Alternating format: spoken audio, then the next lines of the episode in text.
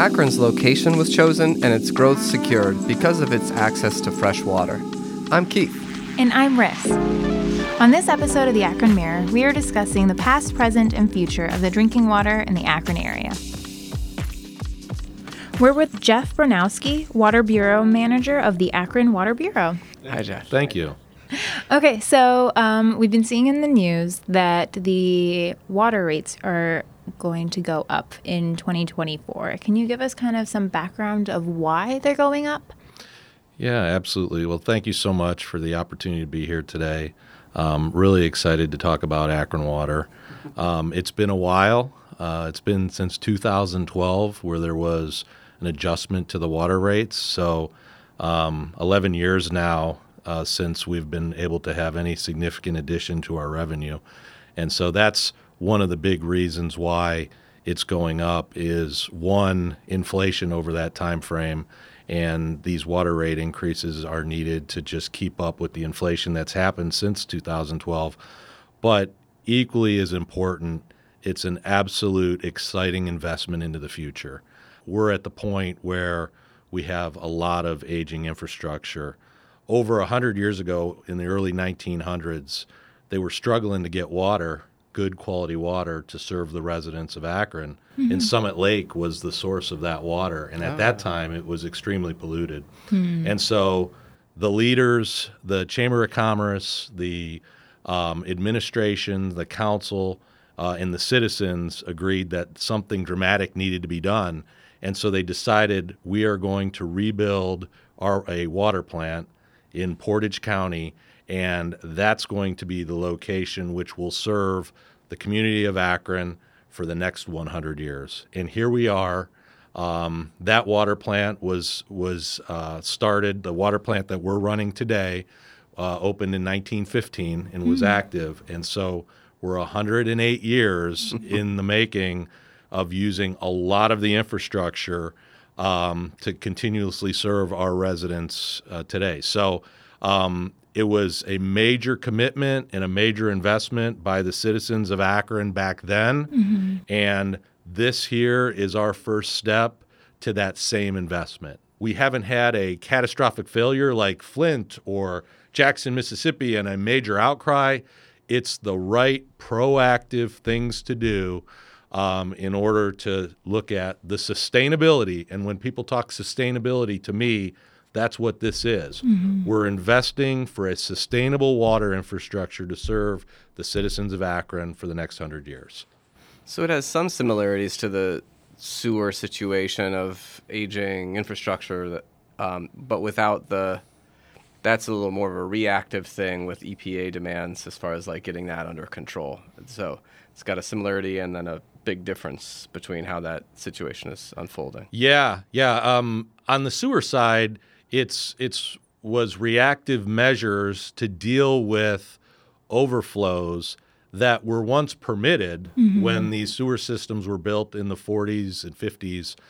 And then when the Clean Water Act comes out and it says, no, you're not allowed to have these overflows go to the streams, you need to prepare these plans and remove and prevent that overflow from going into the receiving streams. So it's not necessarily a map to the future on the sewer side. It's gotcha. simply uh, we need to react to the, the, the rules and the requirements of the court and of the EPA to to address overflows and you know find areas where there's some infiltration so there is lining and inspections and stuff some mm-hmm. best management practices but what i'm describing on the water side is more of a we are now looking at the replacement of major infrastructure built 100 years ago to ultimately serve the same purpose that it has been doing, but it's going to be new infrastructure, new technology.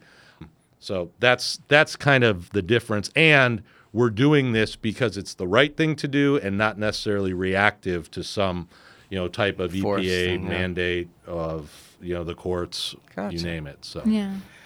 And then you're so those probably those two distinct divisions or departments, sewer and water, probably get lumped together in people's minds a lot. Particularly, they're both on the same bill, correct? Yes. So um, for City of Akron residents, they receive what's typically called the water bill, but that water bill has three components.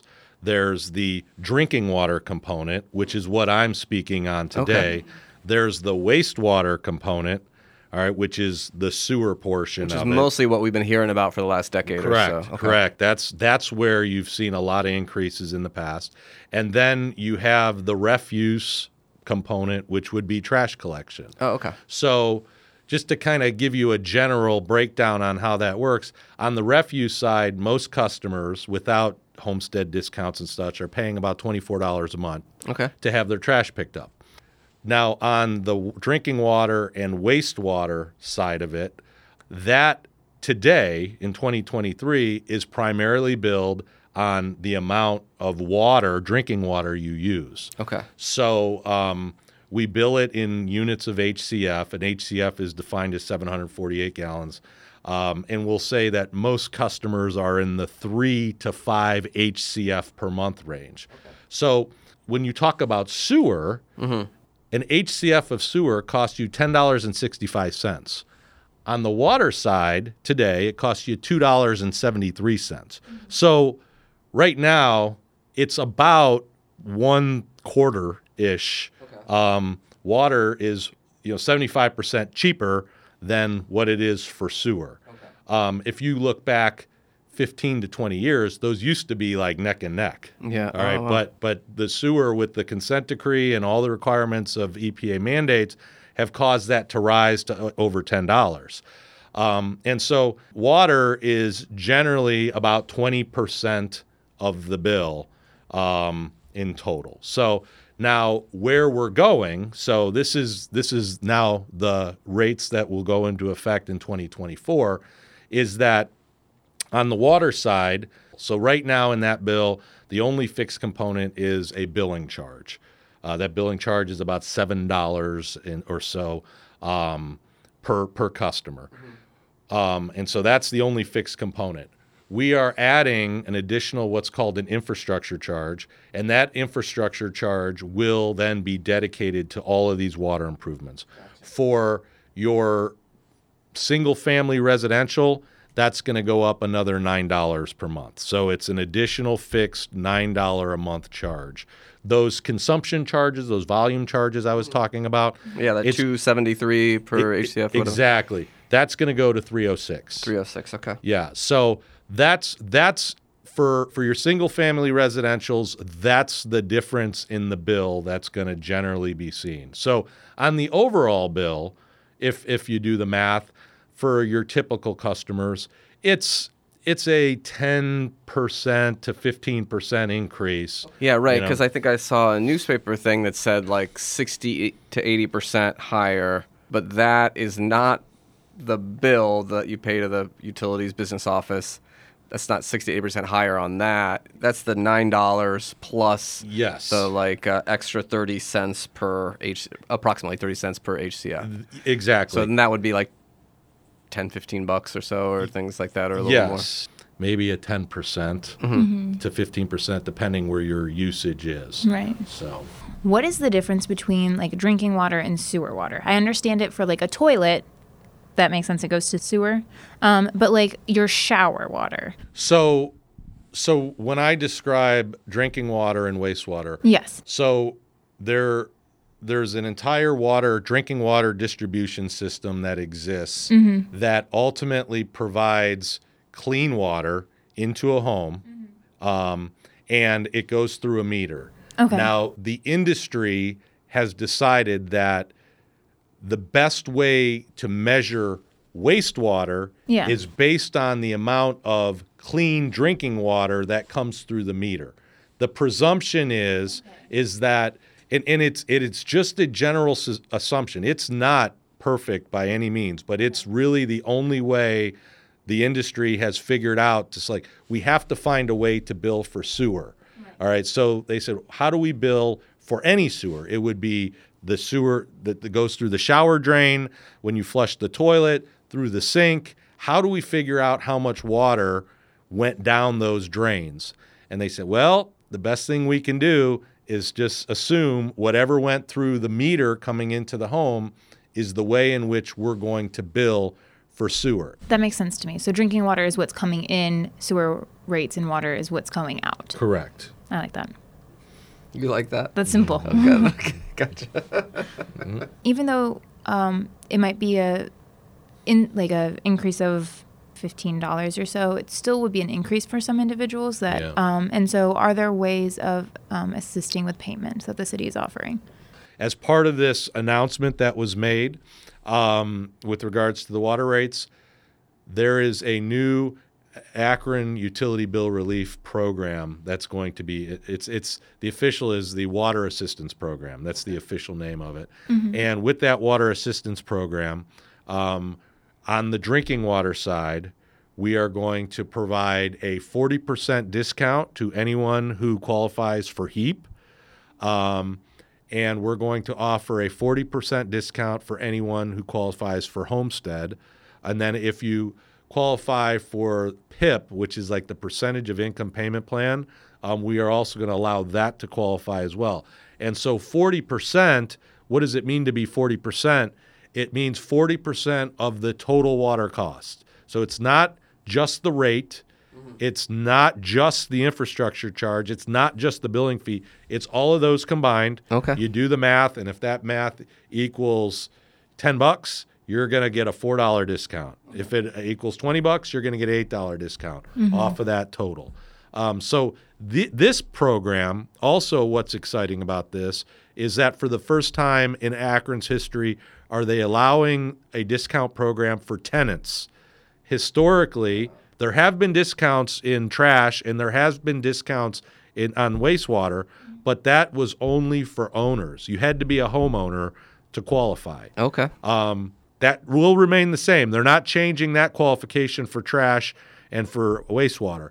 But for water we're opening it up to tenants. So the utility business office starting Mar- uh, January 1st will um, be accepting applications to now be eligible for the um, water assistance program that's going to provide that discount. So, And um, with the increase in revenue, I know there's some projects that the bureau is planning. Correct? Can you go over those? yeah, yeah. One of the biggest and most exciting announcements is this is that Akron intends to be lead service free by 2027.